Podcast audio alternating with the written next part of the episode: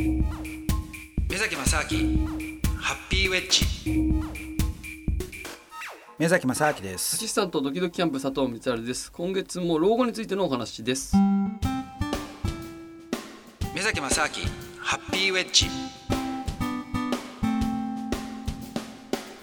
なんかその介護介護疲れとかまあそのすごい言うじゃないですか。こう介護をししてる親の介護をしてるっていう話ってなんか明るいトーンで、まあまあそんな明るい話じゃないからかもしれないですけどはい。こう疲れた話しかき耳に入ってこないですよね。だから僕もまだそこの辺のリアリティがないんであれなんですけどなんかこう、重くのしかかってきくるような話だとしたらなんかこう、うん。社会的にもねそういう仕事をされてる方に託すっていうことが、うん。なんかその変な目目で見られるかどうかさておき、うん。えー利用できるものはしたいって僕個人的には思いますけどね。だからそうその変な目っていうのはある意うん味それって世の中のね慣習が変わったらうん、変な目じゃなくなるだけの話だから。古いあれなんです体質なんですかね。その昔はその当然親子供が親の面倒を見るもんだっていう文化、日本ってなんかそういうのまああったん別にそれはねだって日本に限らずね社会のシステムとして別にそういうものがなかったわけですよ。介護ビジネスみたいなかのがなかったし。はいはい、だからねまあだただそうは言ってもあれですよ。だって本当に昔はうん。日本だってウバステ山とかあってあー。捨てちゃったわけですよね。そうそうか。そうか。もううん。どうどうもなんないっていうなった時ねうん、あの奈良山節港でしたっけ？あの映画とかで、はいあれ見ました？見たいです。か？はい。あれ見た方がいいですよ。あれえぐいっすよ。もうね要するにうん。あれはね逆にそのねウバステ山みたいなのがあった時代にうん。その今度、えっと自分が年寄りになっちゃったんだけども、うん。でもそれをその年寄りになったから本当だったらそのもうねウバステ山に捨ててほしいわけですよ。うん。だけど健康だからうん。なんか全然捨てられないわけですよ。そそしたらそのねその主人公っていうかまあのねおばあさんがわざわざその、自分でこう歯を折ったりとかしてその要するにもう自分は年寄りなんだっていうことをやろうとするっていうね。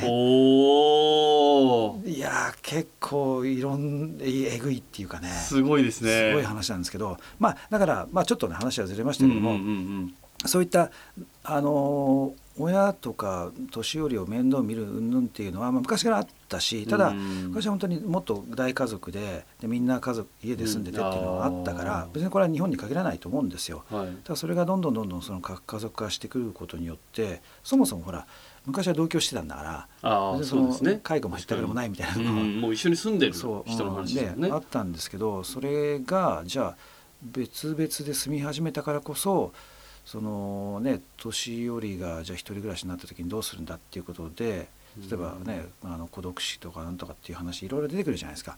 うん。だからそうねそのまあ、時代によって出てきた、まあ、問題っていうのはあるとは思うんですけれどもねうん。そこは。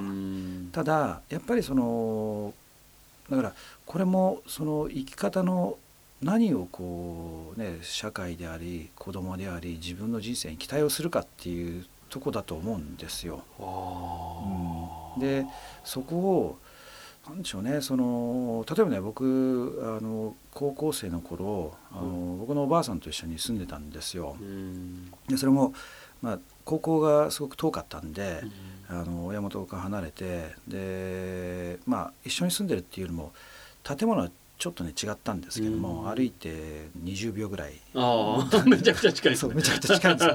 2軒隣みたいなとところだったんだけども、でもまあ僕の親からするとおばあさんと一緒に住んでるっていうなんか安心感があって、でも僕からするといやおばあさんと会うのは朝しか会わないと帰ってきたら寝てるしはい。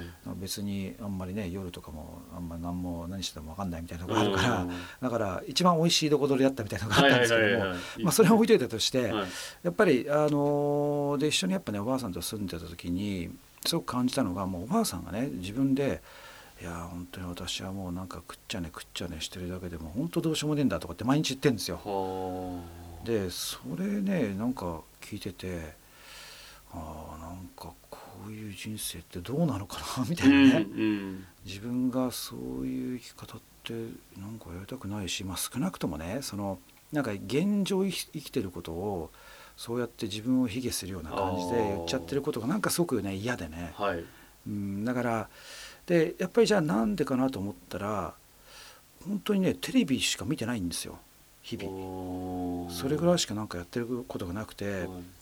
だから多分そのなんでしょうね。まあこれはそのまあ介護とかなんとかっていうの話とはちょっと別になるかもしれないんですけども、うん。その老後になんかどう生きるかっていうのもね一つのなんか大きなテーマになるんじゃないかなと思うんですけどね。うん。そこはねでも仕事をこうしていってまあこの僕僕自身も今の仕事何歳までやれるか分かんないですけどはい。